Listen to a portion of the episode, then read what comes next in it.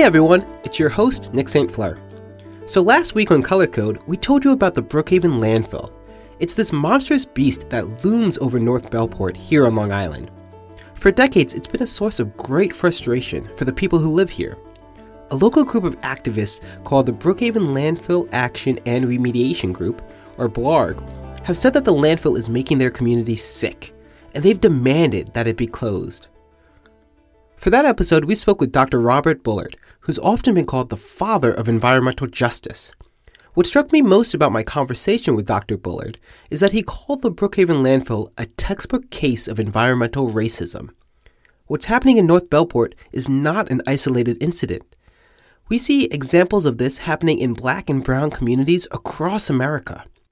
Dr. Bullard and other environmental activists have found that there are solutions to these problems.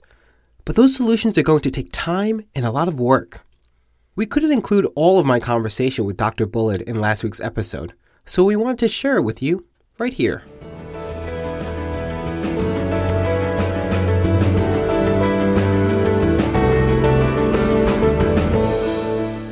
I guess to start us off, I'd love for you to introduce yourself. Tell us a little bit about yourself. Um, I know that some folks call you the, the, the father of environmental justice. Uh, so tell us about yourself, Dr. Bullard. Well, uh, my name is Dr. Robert Bullard. I am a professor of urban planning and environmental policy and director of the Bullard Center for Environmental and Climate Justice at Texas Southern University in Houston, Texas. And for the last four decades, uh, I've been uh, trying to connect the dots between uh, race and environment, health, housing, transportation, waste, energy, food, and water security. I'm a sociologist by training, but I tell people I don't do uh, dead white man sociology. I do what's scientifically called kick ass sociology. And again, over these decades, I've written 18 books, and uh, it's 18 books, but it's just one book, uh, but don't tell anybody. Uh, it deals with, uh, again, connecting the dots and trying to make clear how uh, humans are interact in the environment where we live, work, play, worship, attend school, as well as the physical and natural world. That's my four decades of work in a minute or so thank you so much for that. I, am happy you were to, able to uh, summarize four decades in a minute for us. You know, I've been following your work for, for a while now, so it's really exciting for me to get the opportunity to speak with you and, and talk a little bit about those four decades. Um, so the reason I asked you on this this podcast is I've for about the past several months or so, I've been working on a story looking at this town called North Bellport on Long Island. Um, in particular, this this this landfill, the uh, Brookhaven landfill. Now, some background, and I'd, I'd love for you to kind of give me your reflections after I, I tell you a little bit about North Bellport and, and the landfill, and I'd love to get your, your thoughts on it. So, this is happening on Long Island, where I'm from. Long Island is a highly segregated part of our country, one of the most segregated um, suburbs, and it's really been the model for the creation of suburbs. Um, North Bellport has an interesting history in that there's North Bellport, and there's a town which is predominantly black and brown, uh, black and Latino, and it's right next to a town called the Village of Bellport, which is predominantly white. So North Bellport has the lowest life expectancy on Long Island at about 73 years or so right across the train tracks in the village of Bellport, um, the life expectancy is at like 86 or so. It's about 13 years higher. Um, and what's interesting about North Bellport is that it was sort of created uh, back in the 1950s, uh, 1960s, and such.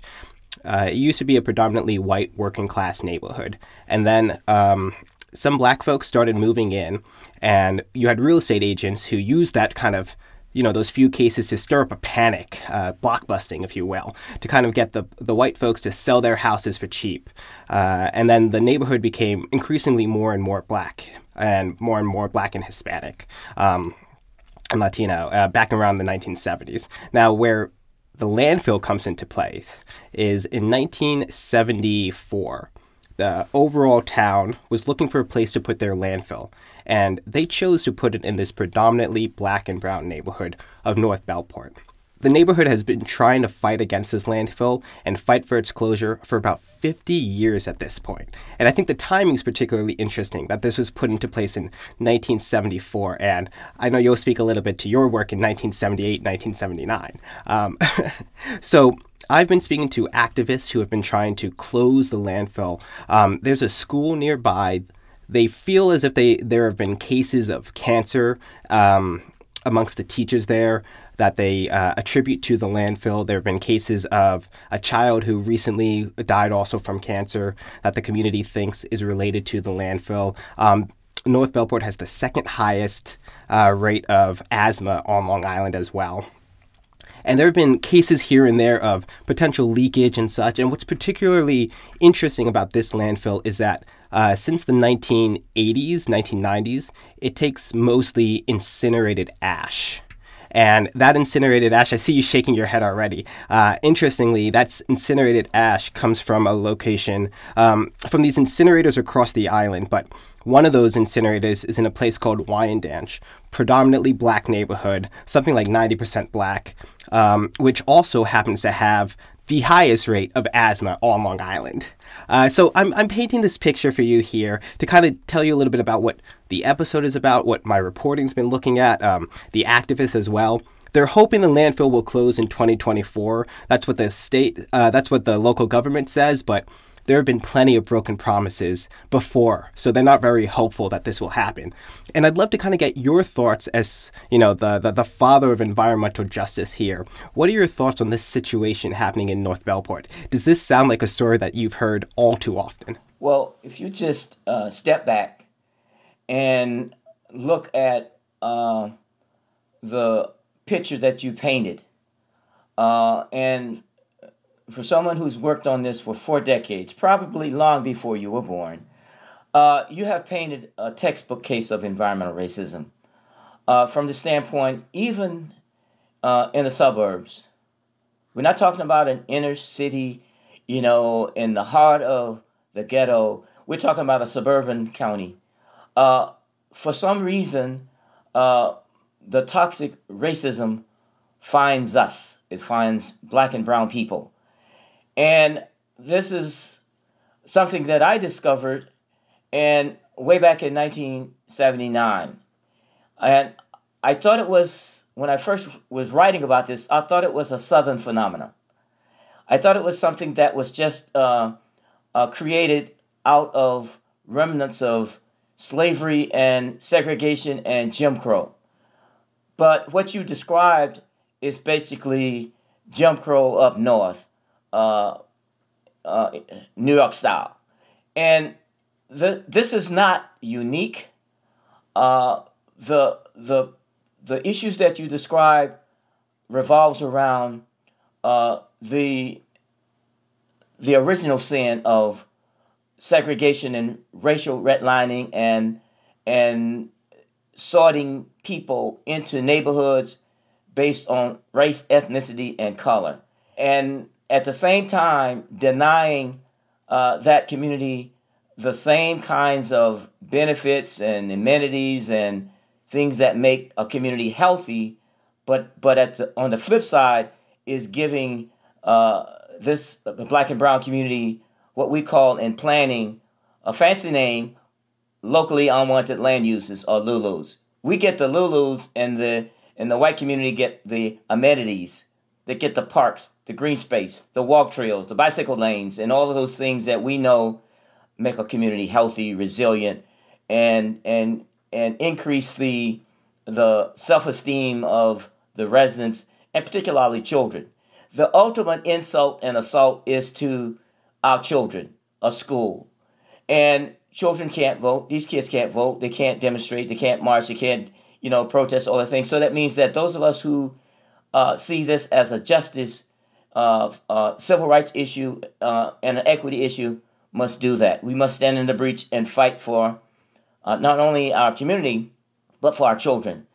Uh, and, and what you have said and what you have described, and you've given that, that history that, that has gone, it seems to has gone uninterrupted in terms of community has been protesting, fighting, to live with something that, that has harmed you physically, mentally, socially, and otherwise from 1974, and you're expected to live with it for uh, through 2024. These facilities have a long life expectancy, in many cases, longer than it takes to pay off a home.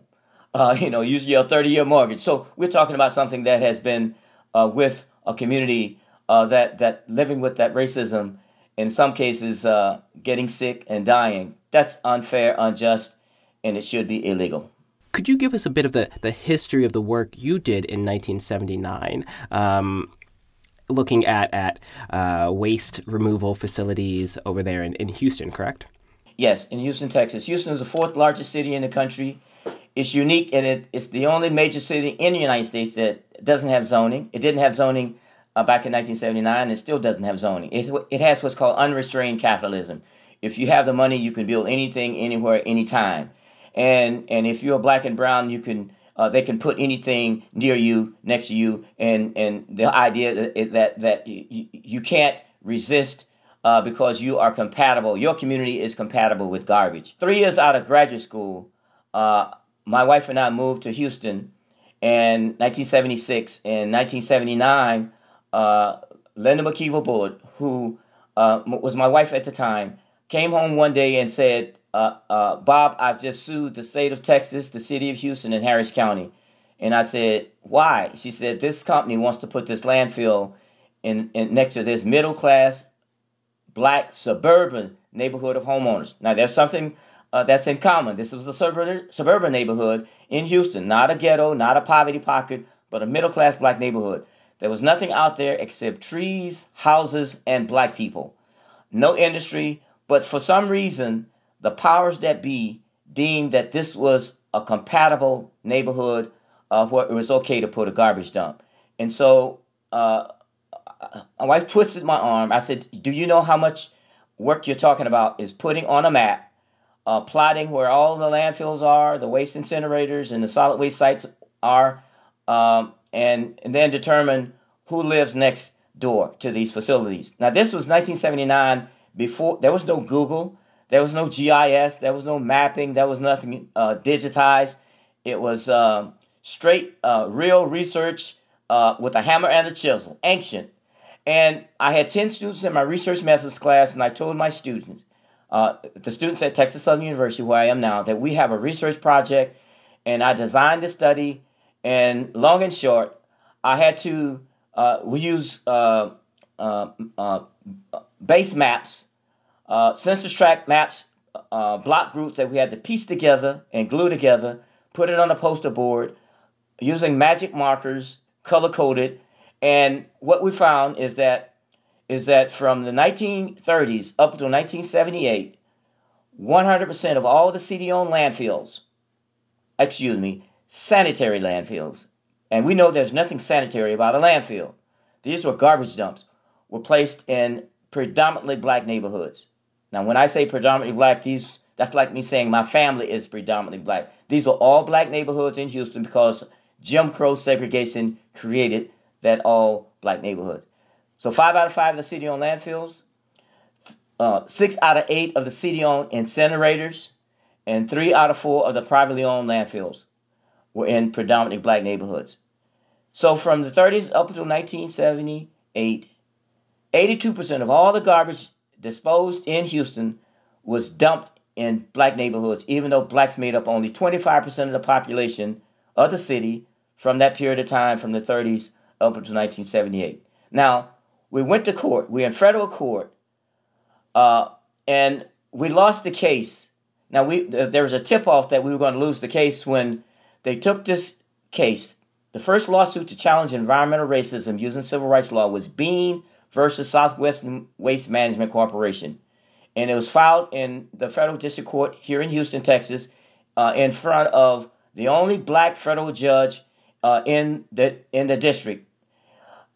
When it was going, to, it was getting ready to go to trial. They took it out of the, the the black judge and put it in the white federal judge, the senior judge, who must have been 150 years old, calling us niggers. Nigger, you niggers over here, you niggers be quiet. Now, if you don't know uh, down south, Negra is the fancy word for, for saying the N word. This is a federal judge calling us that. So we lost the case.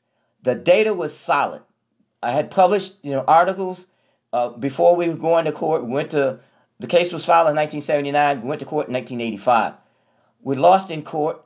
It was appeal. We lost on appeal in 1987. But it was easier to get the studies published in peer-reviewed journals, uh, scientific journals, than it was to win in court. We had to prove intent. There was no way for us to prove that over this period of time that this form of and pattern of discrimination was intentional.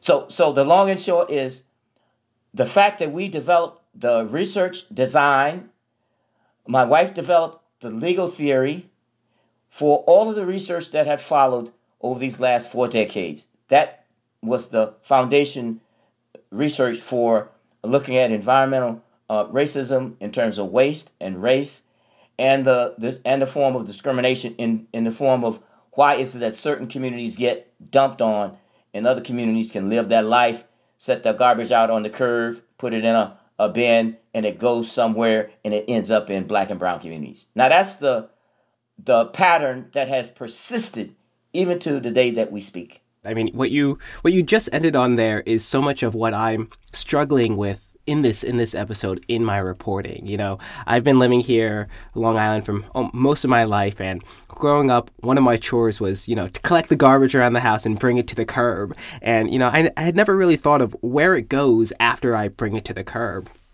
and you know through this research and such through my reporting uh, you know I, I, found out for myself it only goes about 20 minutes away from my house to north Bellport and through doing this research, doing this reporting, I'm sitting down with the community, with with the people, the activists who are actively being harmed by my trash, by my my my my consumerism habits and such. You know, knowing that my trash ends up in that landfill.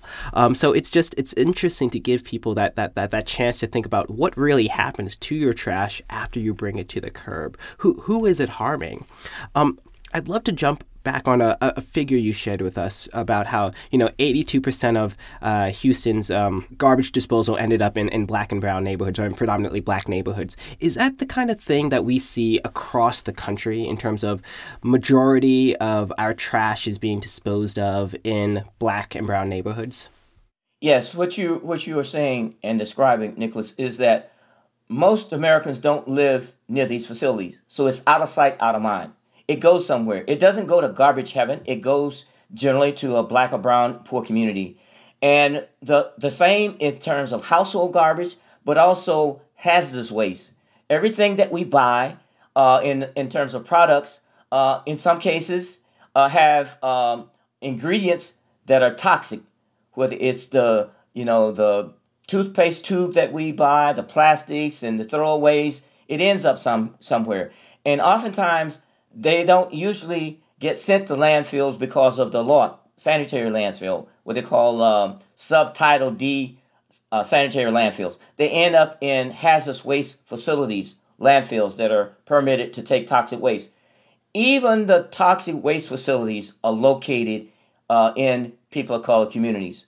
Uh, colleagues and I did an update of the toxic waste and race study of 1987, the famous study that was done by the United Church of Christ Commission for Racial Justice that, so, that showed that race was the most powerful predictor of where these facilities were located.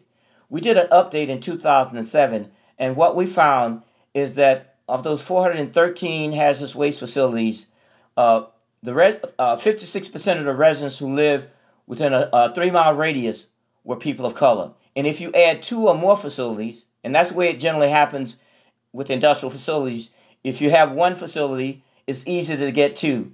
If you have four, it's easy to get five because you already got four. And they say, well, hey, one more won't make a difference.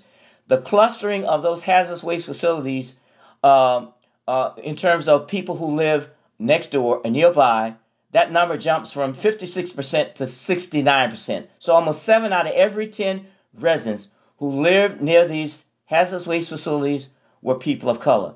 And we're only, t- now we don't represent that anywhere near uh, uh, 70%. We're like 45%, 46% of the, of the U.S. population today. So we are overrepresented near the garbage facilities. We're overrepresented near the hazardous waste facilities.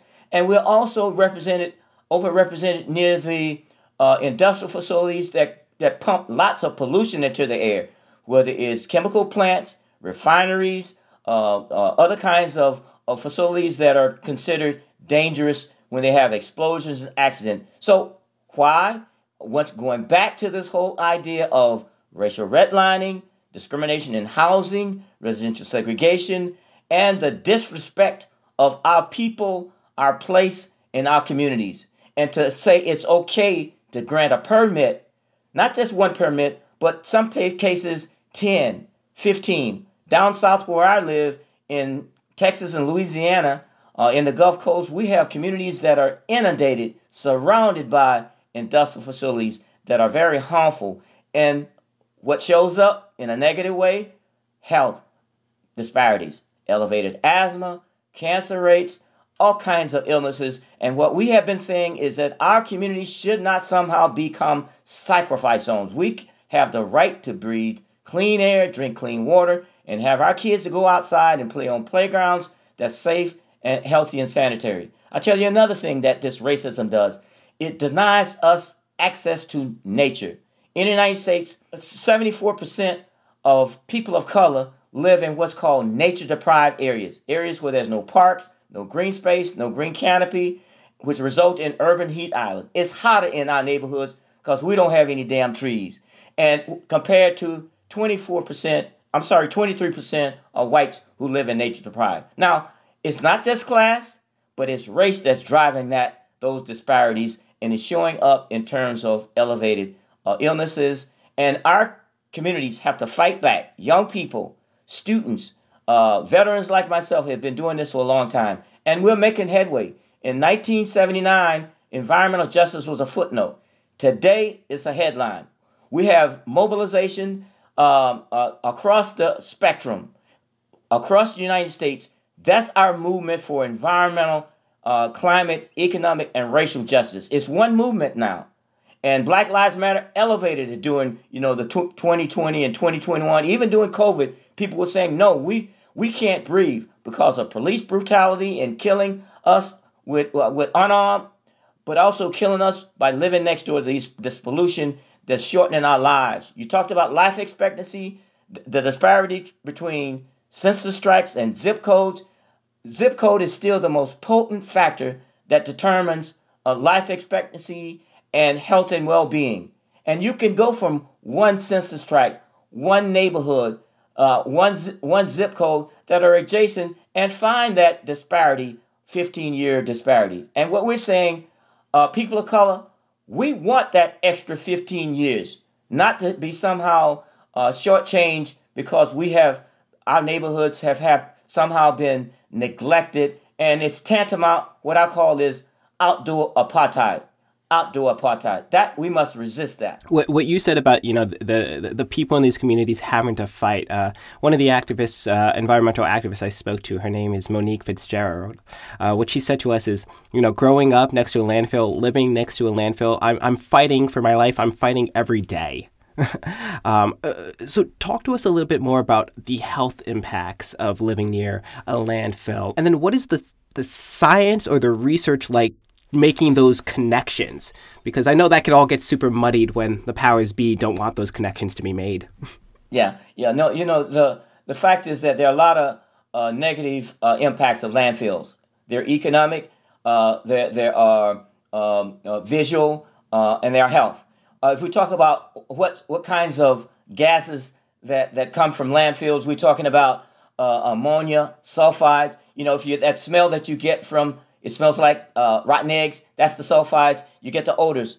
Uh, you get the ammonia. You, we know what ammonia is. Uh, you, you get uh, methane. Methane is is like natural gas. It's not natural. Uh, and you get carbon dioxide. You got so if you got two potent greenhouse gases in terms of carbon uh, carbon dioxide and methane, but you also have the the the smells, the odors, and the fact that landfills leak there's no perfect landfill uh, in the world.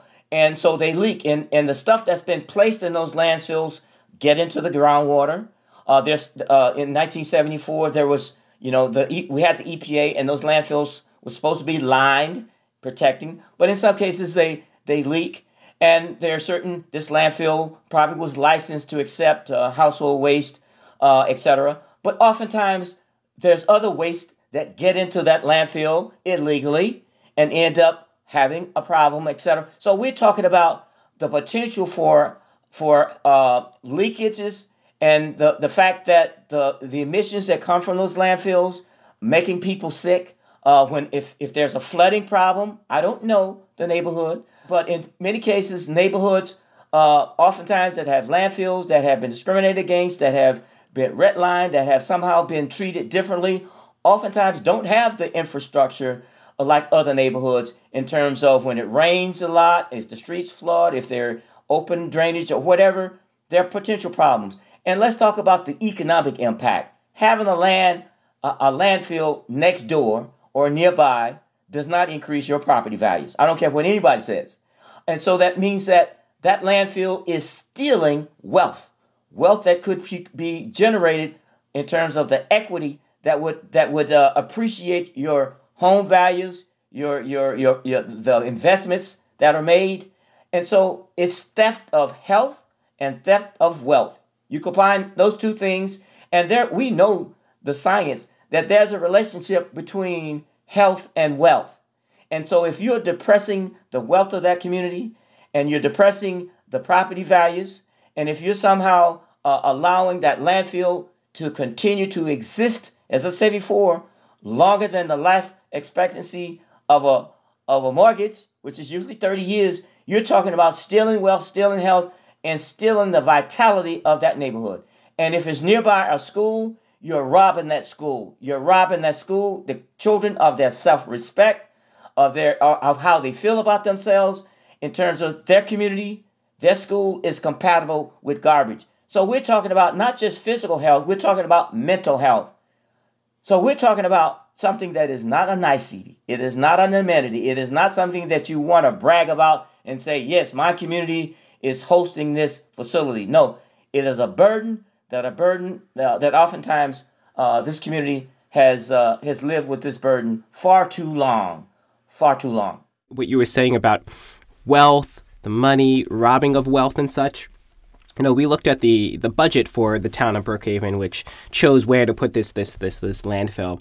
And when you look at the budget, what's interesting is that something about like fifty to almost sixty percent of the money that the town is bringing in comes from fees associated to the landfill because you know they're taking the trash from everywhere. So it was something like between 55 and like 60 million a year that they're taking in from that they're that they're making from this. Um, so it's almost like, well, where is the incentive to shut this down? Where is the incentive to really figure out if there are any uh, negative health impacts in the surrounding community, in the school? Um, you know, there's been calls to close the school down, and as the activists have said to us, or to move the school, they said, you know, if the if this if the town admits that there's an issue with the school that it needs to be closed down, then that's them admitting that there's an issue with the landfill and the surprise in the surrounding community. So they don't want to open up that bag of that can of worms. Yes. No, you hit the nail on the head.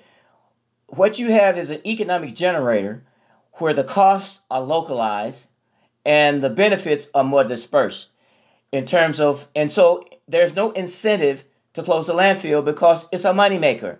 But at the same time, money made for whom? Who's bearing the burden? Who's have to who which population basically will will will suffer the greatest harm by this economic generator, but at the same time, the as I said before, the the the benefits are not uh, being accrued to the community at the level that's commensurate with the level of harm that they're being uh, being exacted upon them. So that's the imbalance. That's always that's always how environmental injustice and environmental racism operates, and that the communities that that are bearing the burden and the most harm are receiving fewer benefits from it. That's the same thing in terms of if you elevate this one example um, to the global and talk about climate change, the communities that have contributed to the problem least suffer the pain and hurt first, worst, and longest. That's the global, but when you zero down uh, to the community level, that same paradigm, that same uh, conflict in terms of that paradox the community is generating uh, less garbage, and there's a direct here. Here's how the garbage um, uh, paradigm works. There's a direct uh, relationship uh, in terms of per capita uh, income and waste generation. Rich people produce more more waste, more garbage, more stuff per capita than poor people. But at the same time, there's an inverse relationship. But rich people are less likely to live near. They live further away from where the waste is going. This is not rocket science, it's more political science. And so what we have to say is that since everybody produce uh, everybody produces waste, even poor people, but the level of waste that they produce, poor people are not throwing away a whole lot of stuff. And and if you uh, if you translate that uh, using a racial lens, people of color produce less waste than than than white people. And as a matter of fact, new studies are showing that that people of color are basically suffering from breathing in air that's been polluted by white people, whereas white people breathe breathing cleaner air than than the amount of pollution that they that they generate. So the same thing applies to waste. So we have to attack this problem from the standpoint of use that equity lens, use our science, use our data, use our facts to show that the burden that's being borne by this community in terms of pollution, in terms of, of, of the negative impacts of the facility, uh, and the waste that's being generated, that there's an imbalance. The, the, the harms are being transferred, transferred artificially to a population that's not even generating the waste. The waste is coming in from a regional standpoint and the benefits that's accrued to the region is that they don't have to live next to this facility. They don't have to wake up 24 uh, 7 and say, I live with a landfill. They, they only have to think about it two days a week when they do what they got to do with their waste and whatever. That's the injustice that this imbalance creates. We call that environmental racism, plain and simple. Don't dress it up. This is environmental racism uh, in a can. Yeah, yeah, no, entirely. And I, I definitely want to get to like solutions and such, see what potential solutions there there are solutions you've come across. But before I ask that question, I'd love to ask you in these cases, in these typical cases, what tends to be the the playbook of the local government or, or, or, folks who who don't want to you know admit that this landfill is a problem. Um, as I mentioned in this particular case, these environmental activists um, who have a group called Blarg. Um, the Brookhaven landfill um, uh, remediation group um, they are looking to meet with the local government here, and they haven't had they haven't had a meeting. the the government won't sit with them, won't kind of have that one on one. You know, they have to go to town hall meetings to voice their grievances. Um, you know, the government has said that they've done a couple studies, but you know, the activists are kind of skeptical of those studies. They, you know, they do air quality st- studies on some of the few days when the air seems clear, as opposed to the days when you know the waft of the landfill like uh, um, entombs the school kind of thing. And they say, oh, we didn't find anything, or they'll say like, oh, there is elevated cancer, but it's a type of cancer that you know isn't related to the environmental uh, or environmental factors and such. So, so map out to me what is the playbook here and maybe we might see some similarities between what you've seen happens and what is happening in the town of Brookhaven and happening in, in, in, in North Bellport.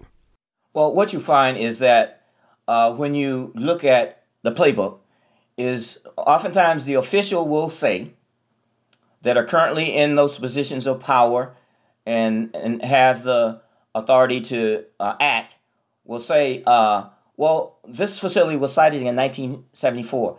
I wasn't there in 1974.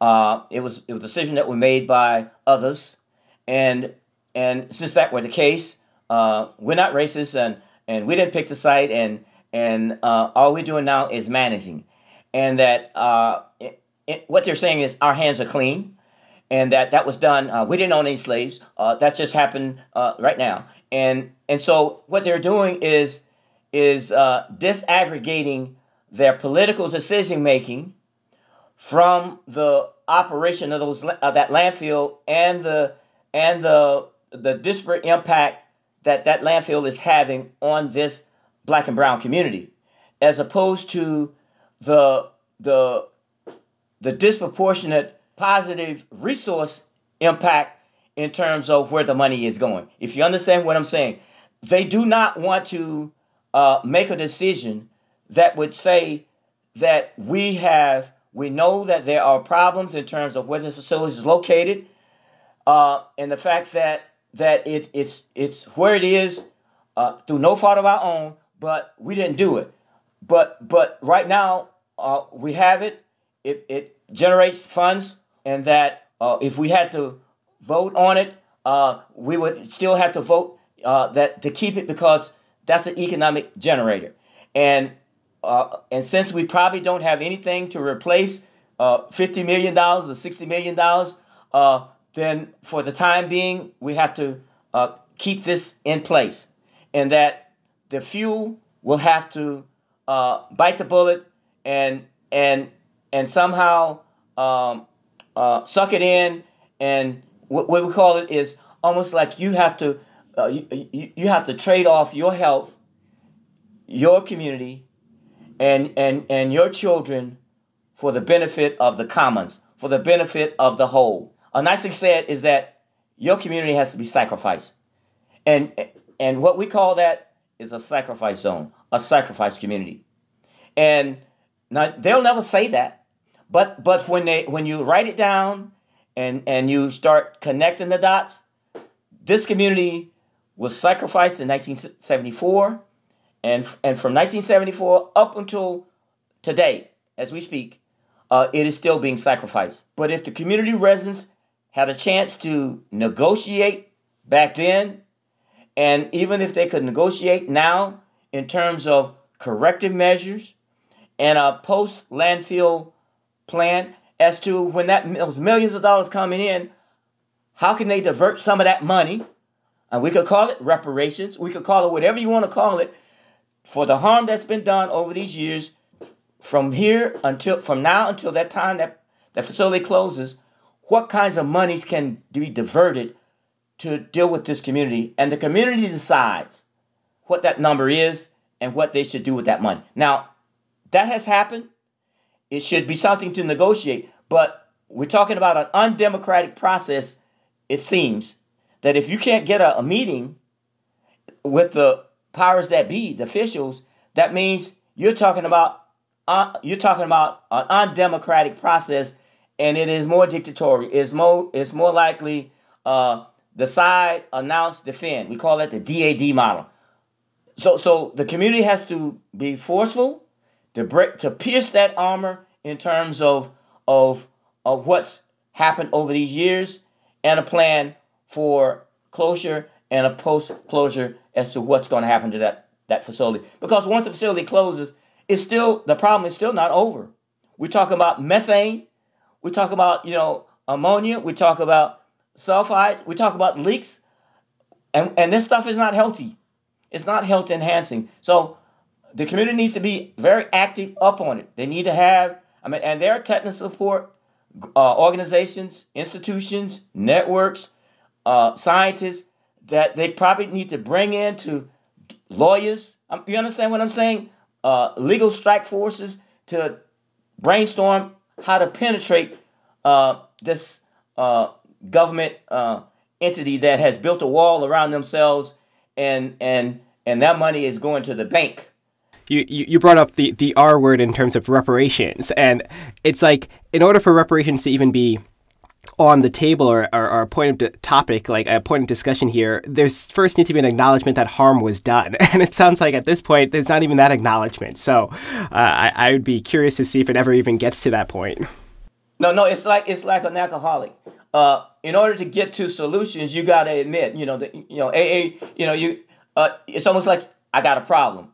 I admit my problem, and I'm an alcoholic, and and I need I need help, and I need expert help and this is the step that on these steps that you're going to follow. But if you're in denial, and and that is not uh, something that is an isolated incident. This country is so in denial about racism and the harm that it has done that that it's almost as if somehow why are you bringing this up? Why you talk about reparation? We didn't do it. That was done in 1974. Why are you talking about reparation for slavery? We didn't own any slaves, but at the same time, we have to challenge that that denial uh, paradigm, that framework, and say that we ha- we have to go on uh, with our lives today. And when they tell us get over it, no, we're not getting over it. We're not getting over anything. Not when not when our communities are still suffering from the residuals of centuries and and decades so let's not uh, even talk about uh, let's get over it, and let's not talk about uh, we don't uh, that that the government, in terms of the officials that have benefited, that have racked up uh, millions and millions of dollars over these decades, and and and where that money goes, and if probably if you look at the community's infrastructure where the landfills is located, it probably looks a, a, a bit different than some of the other uh, communities. So you can take a picture and put those pictures side by side, and you can do a map and then put on those maps down. We have very sophisticated uh, mapping tools and show. And we have legal tools today that we can apply to what's going on. And so the community, I, I say, uh, do never never be timid or shy about pointing out the facts, pointing out the disparities, and developing a strategy in terms of moving to solutions real solutions, not pats on the back, not not awards and plaques and that kind of thing, but real solutions, real dollars, and real investments uh, that that need to somehow go to repair the damage that's been done to those community residents. So, so just again, I, I know you mentioned the solutions there, but if you were to again map out what what are the solutions that have worked, and what are the, your, I guess, your advice for the solutions that these activists, that these community members in, in North Bellport, that they should be doing, that they should be seeking out? What, what are the solutions here? If you can't uh, penetrate your local elected officials, go around them, get to another level. And in some cases, uh, there needs to be a media campaign, a media strategy to, to, to, to really uh, lift up and broaden the, the, the conversation and and the and the idea that this is a local issue that's buried and somehow invisible. I wrote a book in Houston called Invisible Houston. I wrote that book in 1987.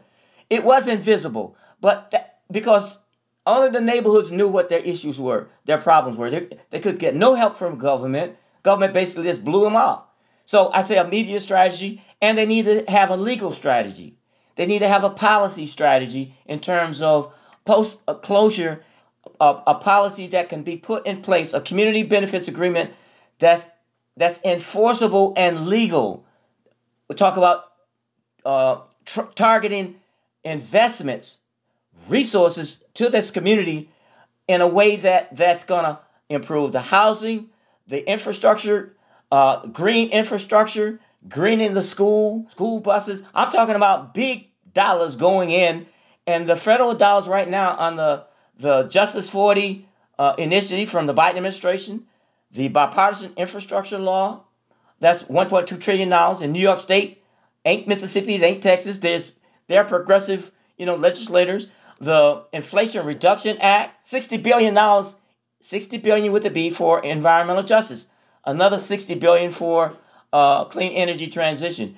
Now, environmental justice can be defined in a lot of ways. So I would say that this community need to be seeking out partners to go for some of those dollars with their elected officials that they can trust and with their community-based organizations that can receive uh, federal funds because under the Inflation Reduction Act, there's monies that can go directly to nonprofits on issues related to environment, health, housing, climate, waste. We have to think big on this even though we're talking about a local issue that that resonates in this one area, there there are similar circumstances outside of of, of Long Island, outside of the state of New York, across the country where communities are dealing with the same thing. And so connecting with other communities that are dealing with these issues that have examples, that have case studies where they have won, they have projects that are on the ground, in the ground, talking about landfills uh, and and how communities that have have have dealt with this and and how they're dealing with it going forward. Not that they're looking backward We have to look backward in the past to talk about what has been done and and get those officials to talk about that reparation, repairing the damage, but also going forward and trying to access those new dollars to talk about how can the community improve uh, uh, the the the physical environment and the surroundings as it relates to that landfill. And we don't have a lot of time to think about this. We, we got maybe less than 18 months now. so it means that uh, folks need to get excited, they need to get busy, and they need to bring uh, uh, universities uh, that, that they know somebody, schools, students, internships, postdoc. What I'm saying is that there, there can be a plan that will have a lot of moving parts.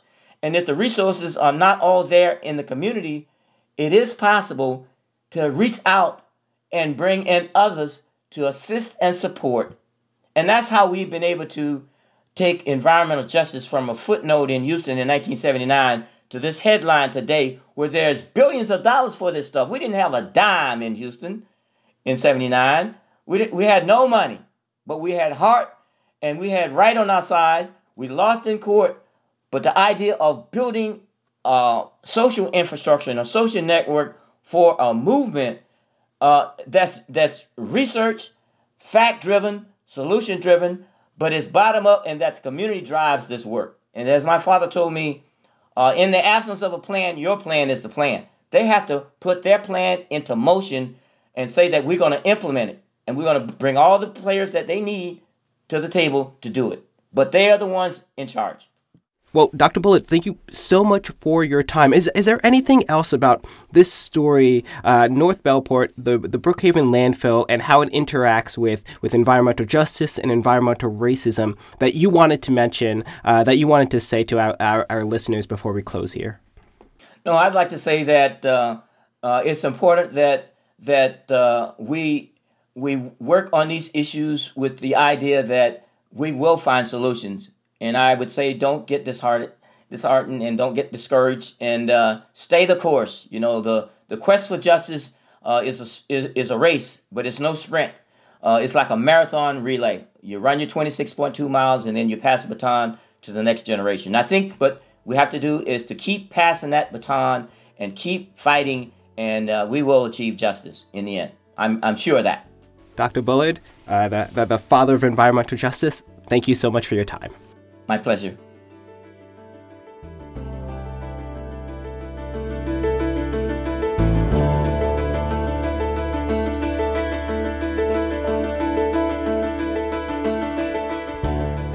Thank you for listening and being part of our Color Code community.